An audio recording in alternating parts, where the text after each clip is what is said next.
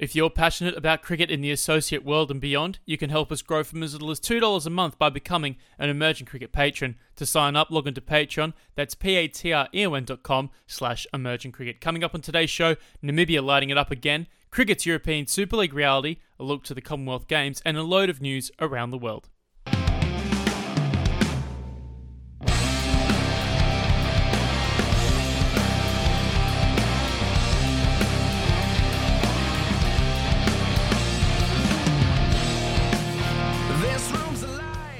Hello and welcome in again to another Emerging Cricket podcast online and on Sport FM in Perth. I'm Daniel Bezic. We have a man in a new backdrop, albeit in hotel quarantine. Tim Cutler in Vanuatu. How was the move? How was the flight? How are you settling into your new abode for the next two weeks? Well, thought it was never going to happen. no, we're finally here visa delays um, and other COVID related delays. But uh, on Monday, it all happened. Flew up from Sydney to Brisbane, no problems, and onto the flights. Bit of a wait in the airport once we landed in Vila for everyone to be processed and then put on buses and apportioned off to the quarantine hotels. But no complaints. I got a lovely view out into the water. So yeah, it's compared to what other people go through in quarantine in Australia with uh, closed windows and, and no outdoor time. I had three boxes of groceries prepared by Vanuatu Cricket, which was amazing, and we get yard time like any good. Uh, any good prisoners, we get uh, we get thirty minutes to, to be outside, which is, is great as well. So yeah, I think uh, day zero started the day after those. So you know, you say 14, but it's actually around 15. But uh, yes, I'll. It'll be like counting down to Christmas with the numbers on the wall as I uh, as I get closer to, to freedom. So I've just got to work out whether it's going to be more of a brave Braveheart, you know, visceral roar of freedom when I get out, or something more like Shawshank Redemption. But uh, well, Shawshank does end on a beach, so it does. It does. Um, Zihuatanejo. Um, yeah, it was a journey and uh, good to finally be here. A bit more time, but uh, already, yeah, working away, meetings, calls. If I was 100% away in, in Brisbane, I'm now, I, I feel like I'm 50% here now. You know, there's only so much you can do over over calls and Zooms that, that I could have done before anyway. But um, yeah, like I said, I'll be like a kid at Christmas, kind of counting down, watching the clock. but uh, I can't be thinking of that that this far out. You can't you can't just scratch out the, the tally of days on the wall behind you. You need to put it on a on, on a bit of paper and count it down. Yeah, I, I no, no. There's no need to tunnel through any walls. Um, no rock hammers required, and no, the Ramada uh, people have been great. So uh, I, will I'll do my best to. Uh, what was the saying? You know, leave it like uh, put things back where, where they belong. You know, leave you know well, put that back where you got it. That was um, the advice I think I remember getting from my, my grandfather. But yes, no, no, no scratching. Daniel, you busy, busy bee, I see. Oh, goodness me. It never ends, does it? Uh, between this and, and all of our other work situations and things like that. I've been stuck on the uh, on the night shift life, so we've actually decided to record this episode in the in the middle of the day. Of course, everyone around the world will be listening to this at, at different times, but it feels weird looking out and seeing the sun while we're still talking. I kind of like it, uh, but yeah, with night shifts, I find it so hard. I need to go out and go for a walk during the day just to make sure I get enough vitamin D and just, you know, a little bit of some time in the exercise yard with Tim. Yeah, exactly. I tell you what, it does feel like quarantine sometimes when you're on, you know, night shifts day after day and you just wake up and you feel like you're going into the next day and you're not really seeing anyone. But yeah, it's good to, to, to get out and around. And we've been fortunate. There's been a lot of cricket to watch. We just saw the recently concluded Tri Series in Nepal. And Nick, I'll introduce you in a, in a couple of moments, but you did a great rap with, with some of the boys there to talk about that. Uh, a fascinating series and, and so many storylines that you guys talked about. Uh, but yeah, plenty of other cricket as, as well around. Uh, we'll talk about Namibia, um, news, you know, just about everywhere else around the world. And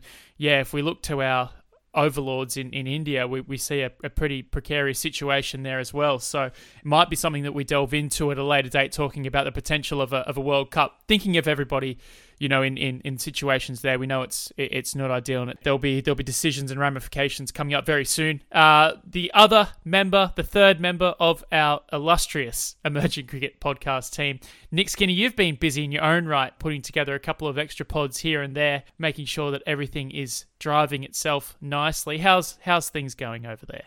I'm well. I'm I'm feeling a lot better than last time we spoke. Um, I've I've been I've been lucky. I've had work sort of on blocks of four days and then sort of three or four days off between them. So I've been able to get a lot of uh, emerging cricket stuff done and then uh, head head to work. So that's that's been good. And of course, having so much cricket to watch is uh, it's it's like almost back to normal in some ways. Yeah, it's getting very close. And yeah, again, thinking about the, the Nepal series that, that just finished up, it, it looks as if they've gone into lockdown or a different type of lockdown in Nepal. So actually lucky that that series ended up, you know, finishing. And Tim, you spoke to, to Pieter Seelaar, who was, you know, so gracious in, in the hospitality that the Dutch team had. I'm sure the Malaysian team had over there. So I think, you know, while we are talking about it, such an incredible job by all three teams to and the Cricket Association of Nepal to actually put on that series and, and get it to run to the end because I'm sure there are a load of issues that they had to deal with that to, you know, make sure crowds didn't come in for, for the back end of that series. Of course, there were still crowds outside, you know, climbing trees to, to watch it, but they did very well just to get it done. And, you know, we are seeing associate nations and associate boards now pivoting and finding new ways to, to play cricket with this new world that we find ourselves in. Yeah, I mean, I, I was really impressed seeing you know this and the Namibian series. The fact that you know at the start of all this, when England was starting their bio bubble and having the hotels and, and whatnot at the ground, I, I sort of thought, well, you know, a lot of associate countries can't really afford to do bio bubbles, but it, it, they're you know they're finding a way, and, and I've been really impressed with that. Yeah, we'll talk about the Namibia hosting the Namibia series now hosting South Africa emerging in well, it's a quick fire T20 series and and one day series. I think they played three T20s back to back to back. They had a one day the next day, and I think there's only one day break in between in between the other two one day matches. So they're getting everything done reasonably quickly. We'll talk about the T20 series first, and Namibia stole that in the end after losing the first match. Went uh, went on to win that series 2 1.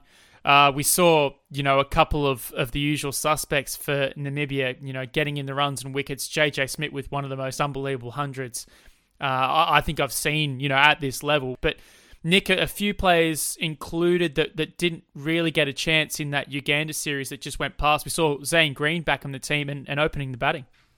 Yeah, Green looked to be in good form. He missed the series against Uganda.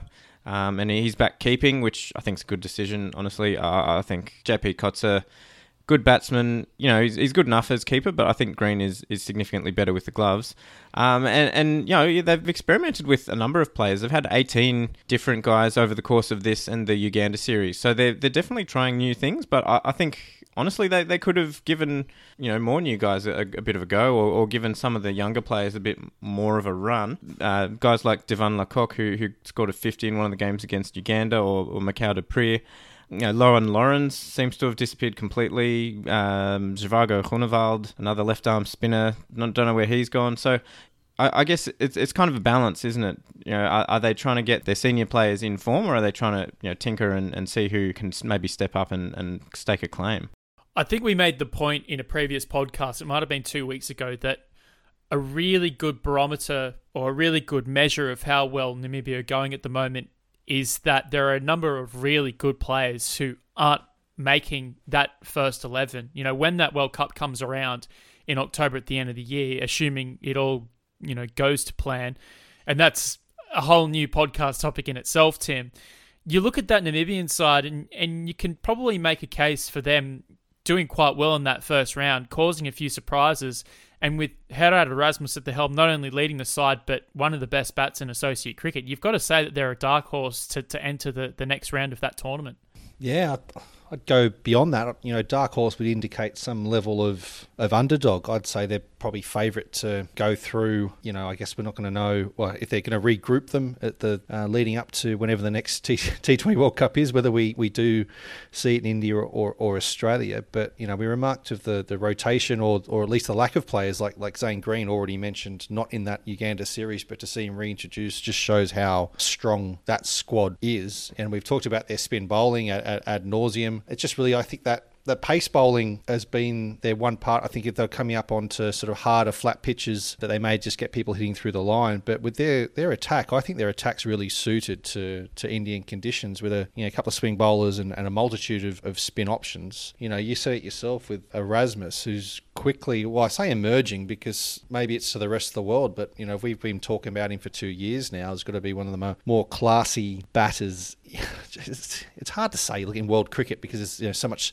it's so sporadic at the, at the moment but I'd love to see him playing against more full member opposition just to really get a level because it's really hard to know you know if we're not seeing these teams come up against the opposition you know getting the opportunity to more often you know. I guess we'll see them play one game against a, a full member in the T20 World Cup but we can only hope for, for their sake and I guess for the, the viewing pleasure of, of cricket fans around the world that they get through to the main round and we see the likes of Erasmus and Smith against the best. Yeah, I thought a, similar thing today actually while we were kind of putting together our notes. And Erasmus over the last two and a half years, he's passed every single test that's been thrown at him. You know, from World Cricket League 2 2019, which is what, two years ago now, uh, making runs at Cricket World Cup League 2. Every time a team tours Namibia, he makes runs. Again, another sort of tick in, in the box for him. But you're right. It's hard for us to to make that claim, you know, at the next level without the chance of, of being tested uh, against, you know, even stronger opposition. It, does make it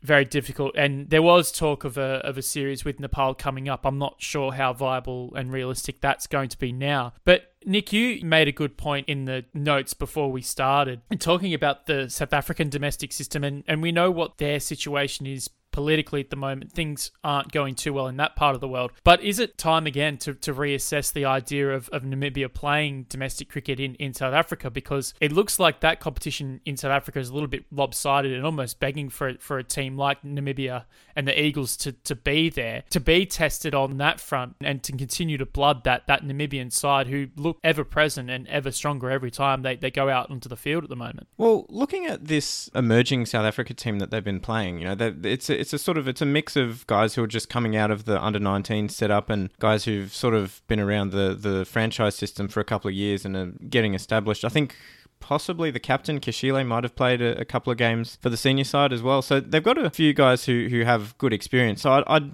say at a guess they'd be a, at least a mid-level franchise team in terms of quality and and you know they're they're playing against them very handily. So I don't think they'd be outmatched if they were in the, the domestic South African comp. I, I know there's some some financial considerations and, and cricket South Africa are um you know they're, they're they're not exactly rolling in cash at the moment. But you know, talking to a few of the Namibian guys at that World Cricket League 2 a couple of years ago, Stephan Baard was saying that, you know, just playing in that competition and especially multi day cricket was just really helpful for their development and, and their ability to develop their technique and to be able to um, to have more experience playing against good opposition on a regular basis. And looking at the new structure that Cricket South Africa have announced for their domestic tournaments, you know, they've got 15 teams across two divisions. You know, why not have Namibia in there and make it 8 plus 8? I mean, I'm not I'm not trying to um, you know degrade them, and and I, am I'm, I'm very happy that Cricket South Africa have actually sent a team in the midst of all their administrative uh, uh, challenges there. Um, so you know, good on them for that. Uh, but you know, maybe they could at least get Namibia in the, the provincial T20 knockout comp. I think that would be a good opportunity for them. They have had some associate representation in similar style tournaments in the past, so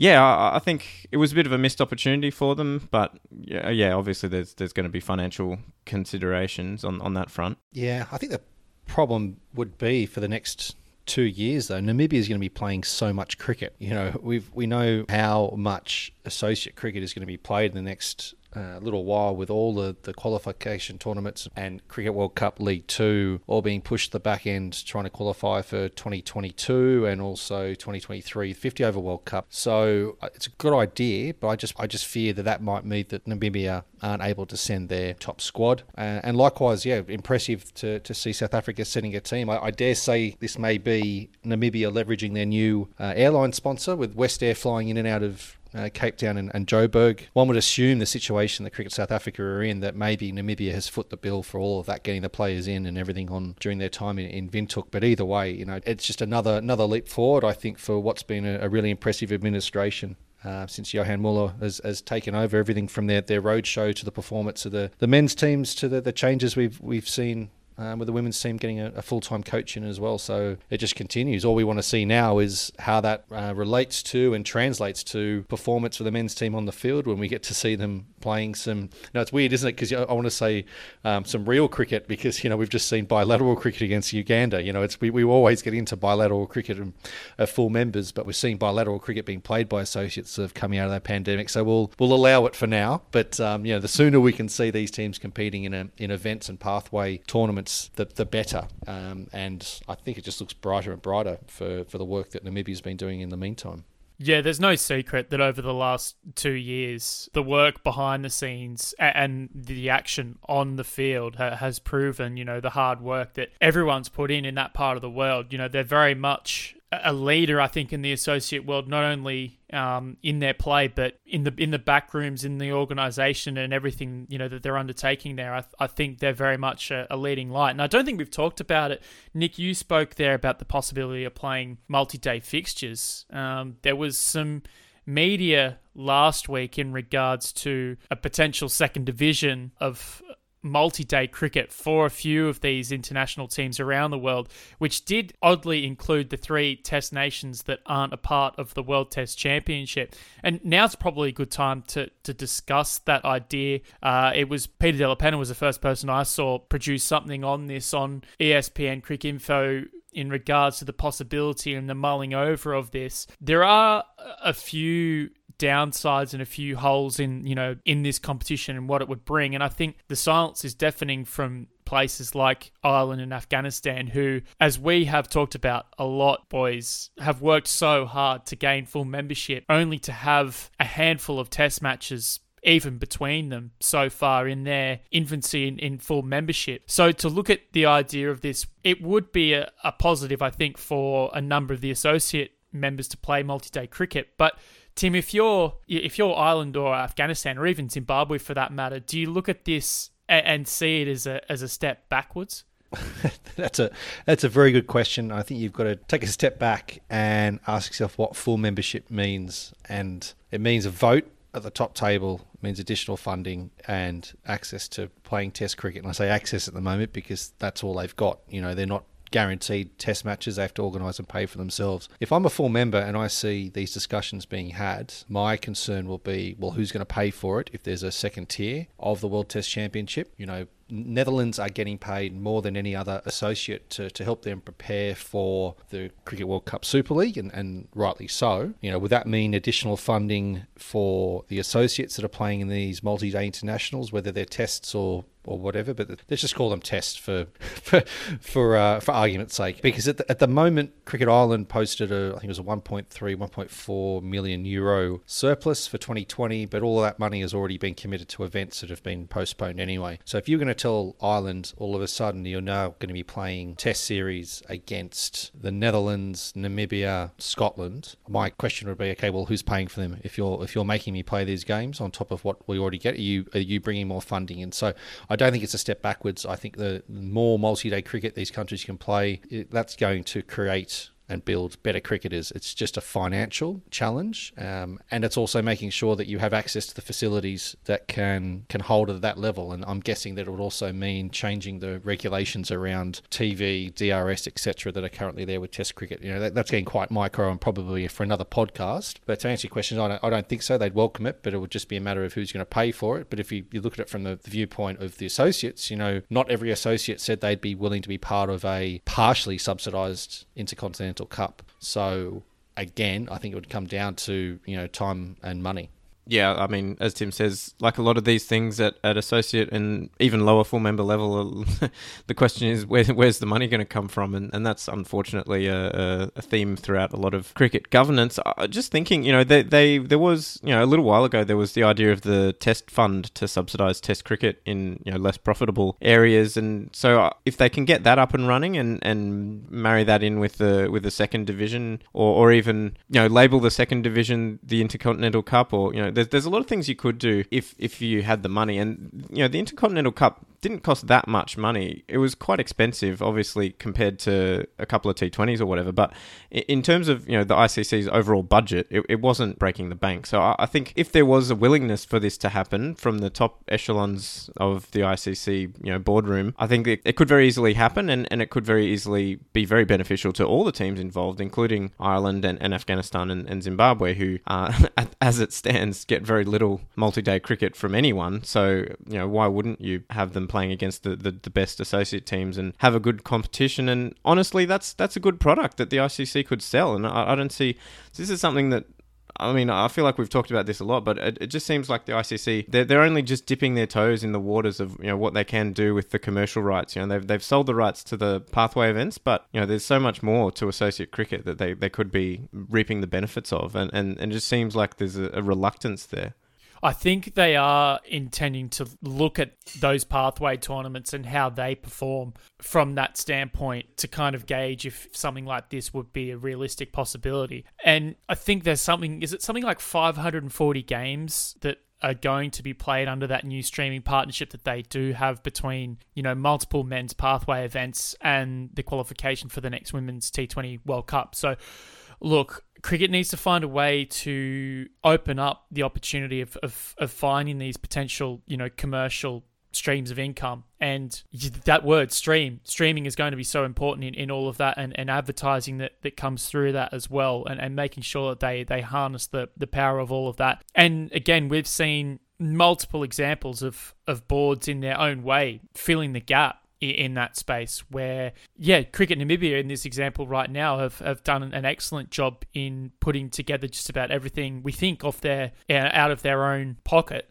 And it will be interesting to see you know what the ICC can then take from that almost using you know their own members as as inspiration of, of how that's all going to go. And again talking about the members that would potentially you know fill this competition up and Tim making the point about how could Namibia play in a domestic competition in South Africa with so much cricket on board. That's the other thing that they, they'll need to factor in because the the pathway events and, and the cycles are coming through thick and fast at the moment and they they're already squashing a lot of associate cricket into into one spot and across two out of the three formats. I don't know how how it would happen to, to end up, you know, chucking that that third format in, whether it would be a case of adding a, a competition for day match at the back end of a Cricket World Cup League Two event for the next World Cup cycle. That will be really interesting to see. And, and, and tours only being longer and accommodation having to be paid for and, and footed by someone else. So, you know, there are a world of, of complications out there. It's I think the best thing for it, for this potential test championship would be a really successful Cricket World Cup League Two and Cricket World Cup Challenge Leagues and, and T20 World Cup qualifiers in the lead up to, to see just how realistic it can be. Hallo iedereen, ik ben Pieter Seelaar. Ik ben aanvoerder van het Nederlands cricketteam en je luistert naar de Emerging Cricket Podcast.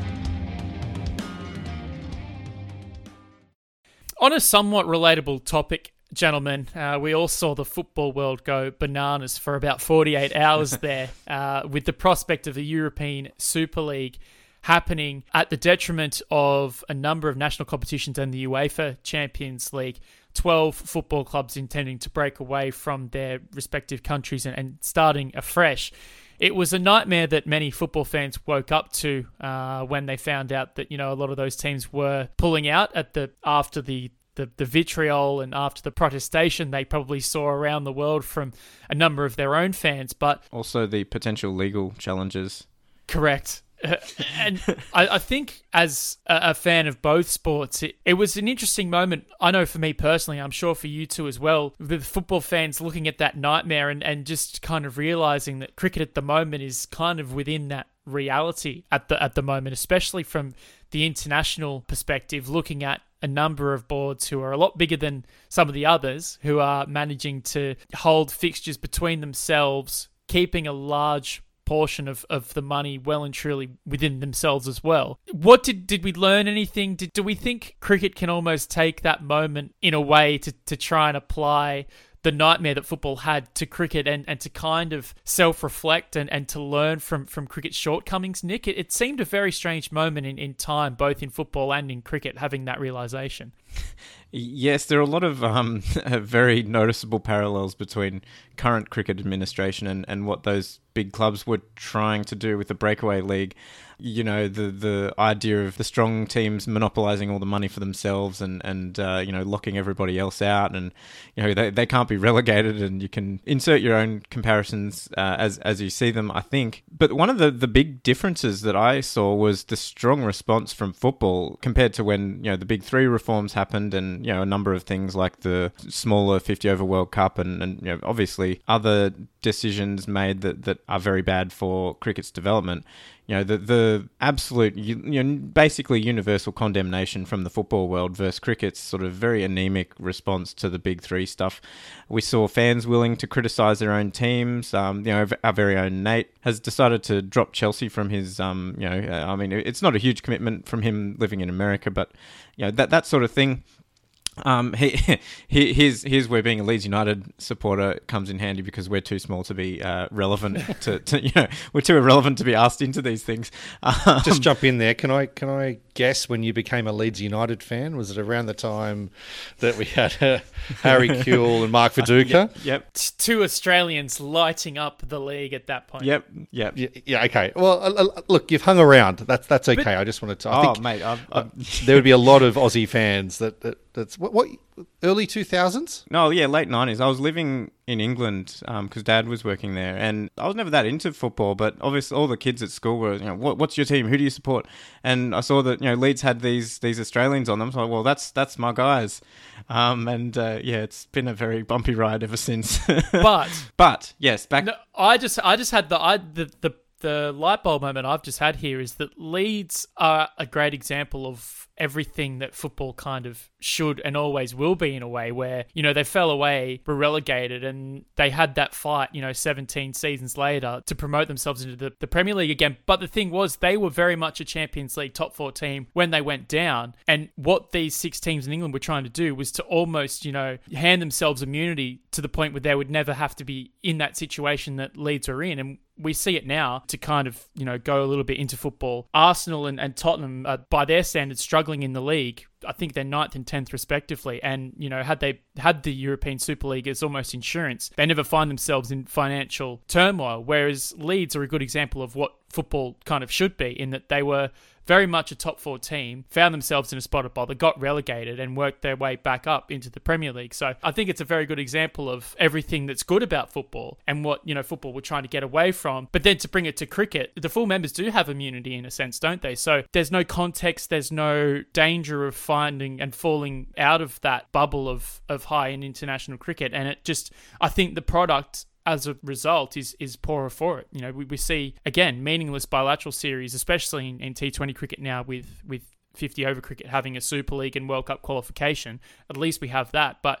Yeah, cricket does find itself in this mediocrity where, you know, a lot of poor play doesn't really get punished the way it would in, in league football. Well, it, it goes back to the existential questions. You know, we're thinking to the Gideon Haigh interview where he was talking about does cricket exist to make money or does it make money so that it can sustain itself and, and keep being played? And and that's the sort of the key question going on. And you know, Tim Wigmore made a point about how sort of the whole mentality behind this is that sports administrators and, and owners of teams and you know the people profiting from the game they want to isolate their profits from the you know the on-field results and the unpredictability of sport. And that's antithetical to sport because the whole you know the whole the whole excitement of sport is you don't know if your team's going to win, you don't know if you're going to get relegated or you know if you're going to drop down or you're going to get promoted or is this year our year? As as I said for 17 years, um, this is our year. yeah, exactly. Why not us? Yeah.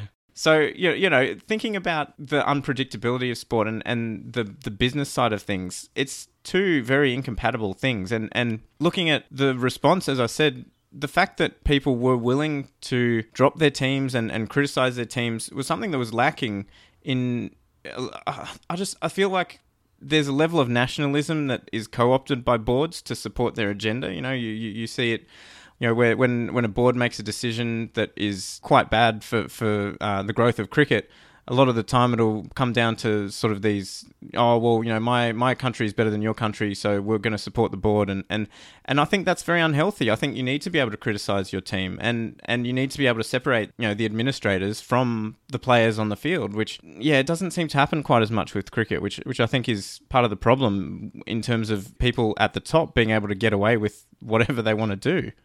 I would just add that there's no issue with the idea of cricket wanting or, or trying to make money and, and, and people somewhat profiting from that. But I think there is a level of, of income where, you know, from a from a global standpoint, you need to turn around and say, you know, how can we best invest this wealth to grow the game even further? You know, there's no point one particular board or another earning a, a, ton of money, all to fill it, you know, within the pockets of their, you know, their high end administrators, and people involved in the game just for their own personal benefit. There needs to be some sort of revenue sharing model where, okay, say one World Cup that cricket has goes absolutely gangbusters around the world, or, you know, if cricket was to be included in the Olympics, something that we talked about last week, if the game sees an unbelievable trend in growth over the next, you know, Olympic cycle, how that money does get divided up to, towards everyone to ensure that the, the, the money is a, is a rising tide that floats all boats to use you know the analogy that we use over and over again instead of just lining the pockets of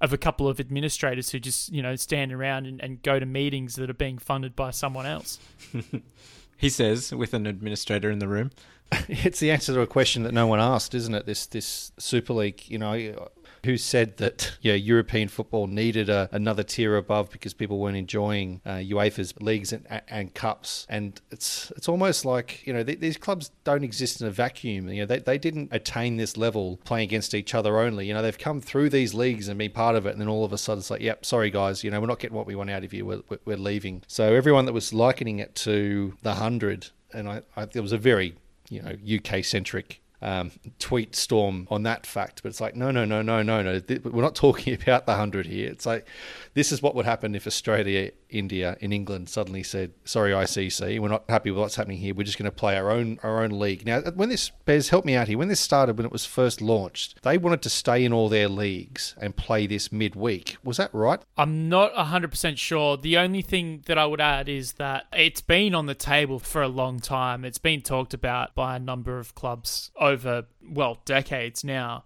Yeah, my impression was that at first they, they didn't want to break away from their league system, but I think the issue was that the matches were not going to be recognized by FIFA or any other continental or, or national board. Ergo, they would essentially be glorified friendlies and they'd have no context or, or, meaning to them. And as a result, they kind of turned away and said, well, you know, at the benefit of ourselves and ourselves only, we're, we're just going to break away. Because I think a number of the clubs are owned by American owners who have money involved in American sports and the franchise models that work there. And they get a very safe and cushy sum of money every year just to stay where they are where they are because there is no hierarchy and there is no promotion relegation. And the idea of breaking away from that was to ensure that they wouldn't have to experience the troubles of potentially being relegated hence breaking away from from that league system. So look yeah i mean it was interesting watching football go absolutely bananas for about 3 days there. And the people who went crazy about it or craziest about it were the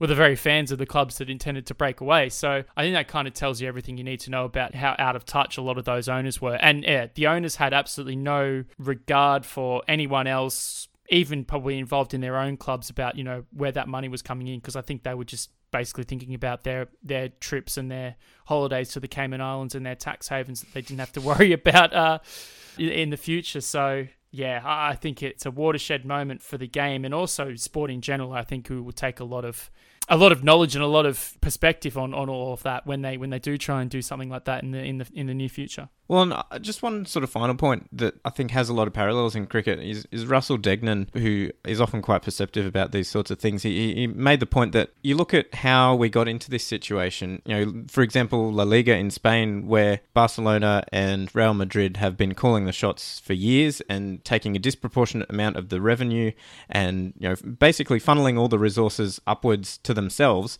And then then they get to a situation where they they, they turn around and say to the league, "Well, it's not competitive and the matches are boring because it's too dominant and and Well, why is that? Because they've been sabotaging the league by taking all the money, and you can make a lot of comparisons to international cricket in terms of you know rich boards uh, re- redirecting uh, development budgets into their own coffers and, and that sort of thing. You know, then then we have people saying, "Oh, well, we need to have less teams in the World Cup because it's you know, the mismatches and it's boring." Well, why are they mismatches? Because you you're not funding the development of the teams to get better. So, uh, yeah, I, I think as well as the the Super League itself, there are some some lessons to be learnt about the sort of the run up to how we got into the situation of the Super League.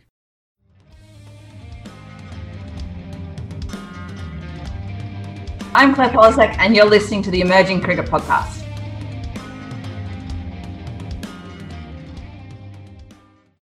Uh, moving to Thailand, gentlemen, and we saw a change at the helm in the captaincy of the women's national team. Naruemol Chaiwai taking over and replacing Sornnarin Tippoch. Uh, Tippoch, who'd been such a colossal figure in the growth of the of the game there in Thailand over the last 12 to 15 years, was very much the the inspiration and, and almost the face of Thailand's World Cup campaign uh, last year as well. A change at the helm, Tippoch still going to be a part of the national team, but yeah, a changing of the guard. Nick rewarding Chaiwai for, for not only her hard work on the field, but I'm sure they see something in her in terms of the, the leadership as well. Very interesting to see where they go from here. We, we know that they've made such great strides over the last decade or so, as mentioned. But yeah, a new era of, of Thai cricket, and, and she's been entrusted with that role to, to take the game even further in Thailand. Yeah, it's it's an interesting decision because obviously Sornnarin's been captain for I think 14 years now, which is one probably I think is that the the longest uh, reign as a as a captain of any sort of current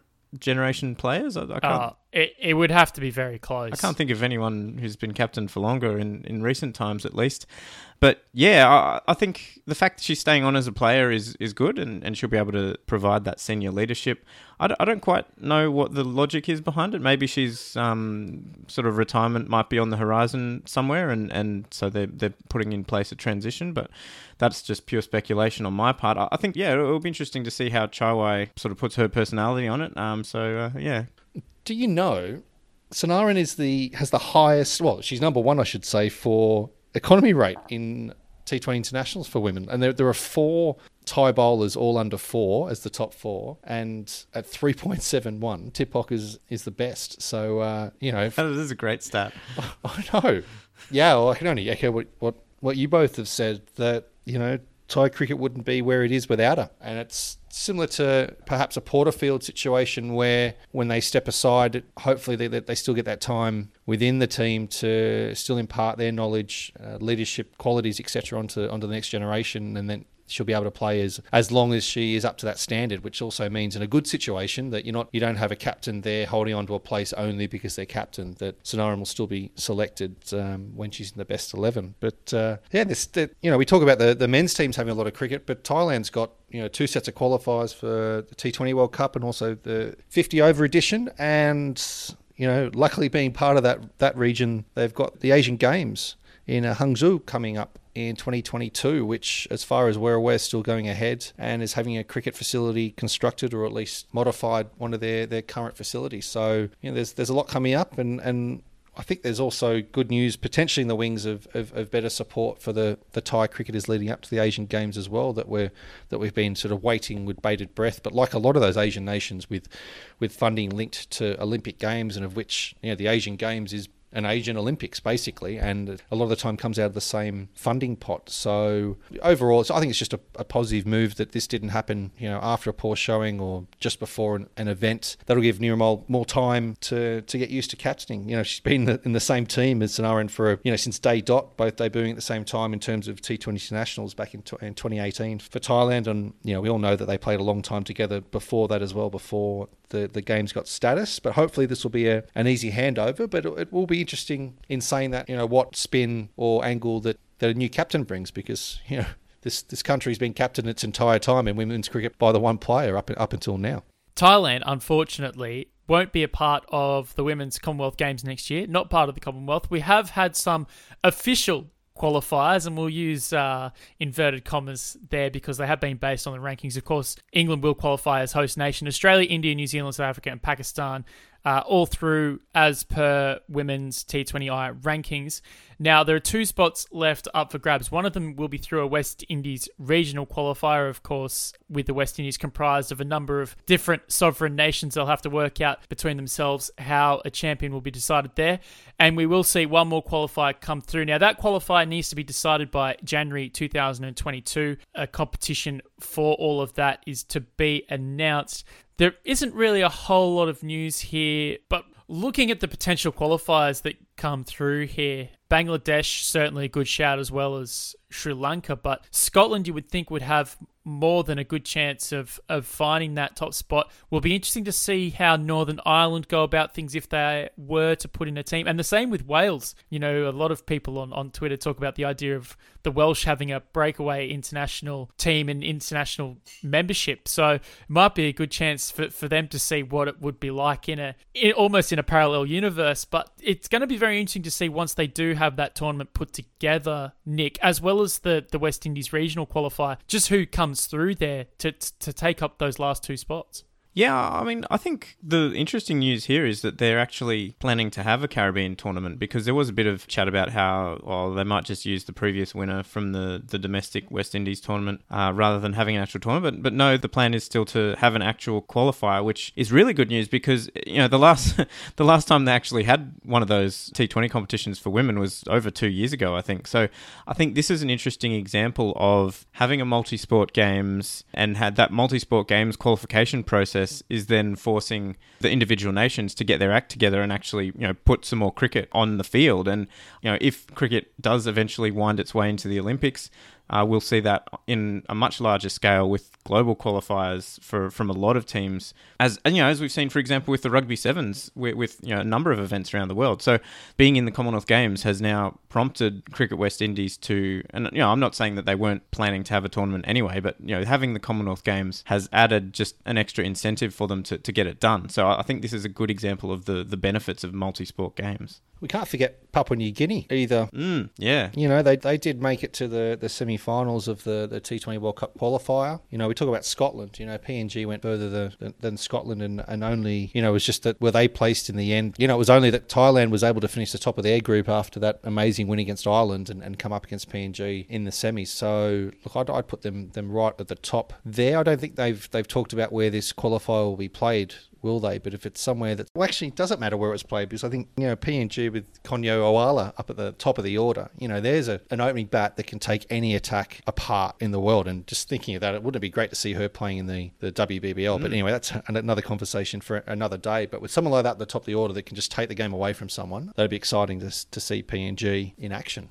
Yeah, it would be I suppose, remiss for us not to mention a, few of the other Commonwealth nations that we do see feature in women's international cricket quite a bit. Uh, Namibia, Rwanda, Nigeria, uh, your Vanuatu now, Tim, of course, Samoa, Fiji, Canada. Just trying to make sure I don't forget any others. Kenya as well. So it will be interesting to see who actually takes up a spot in the qualifier to intend on qualifying in, in Birmingham and, and how all of that is organised because just like what we're seeing now in, in international cricket for, for global events, we are running out of road to ensure that a lot of international fixtures do actually get played. So we'll keep our our ears to the floor in, in terms of how all of that will be sorted out. Jersey as well uh, and the Channel Islands will all compete under their own flag at, at the Commonwealth Games. So there are plenty of teams out there who will you would think have a shot at, at, qualification for this tournament. But yeah, again, getting them all into one spot in terms of qualifying or maybe even doing regional qualifiers, we've heard nothing from the Commonwealth Games or from international cricket in, in regards to all of that. So once we do get that news, we'll we'll pass it along not only through the pod but on the Emerging Cricket website. Some more news to finish up this week's show first. Ireland Wolves are set to host the Dutch A team from the 10th of May for three one day matches in Dublin, with Sport Ireland confirming that the visiting Dutch side would be exempt from mandatory quarantine. The matches will be live streamed and live scored via the Cricket Ireland Match Centre, with no spectators permitted at games. Staying in Ireland and the Irish domestic Interpro season begins this weekend. The 50 over tournament will be held in its entirety early in the summer, ahead of important ODI Super League series against the Netherlands, South Africa, and Zimbabwe. with the T20 tournament picking up later in the year as Ireland begin their World Cup preparations. And finally, the Czech Republic has announced a four team Central European Cup with 12 T20 internationals to take place from the 21st to the 23rd of May. Both the Banks Field and the Scott Page Field in Prague have been upgraded to meet T20 international standards, with Austria, Luxembourg, and Malta travelling for the competition. That's everything in the emerging game this week. For more on the news around the world, log on to emergingcricket.com. On behalf of Tim Cutler, Nick Skinner, and myself, Daniel Beswick, see you next week.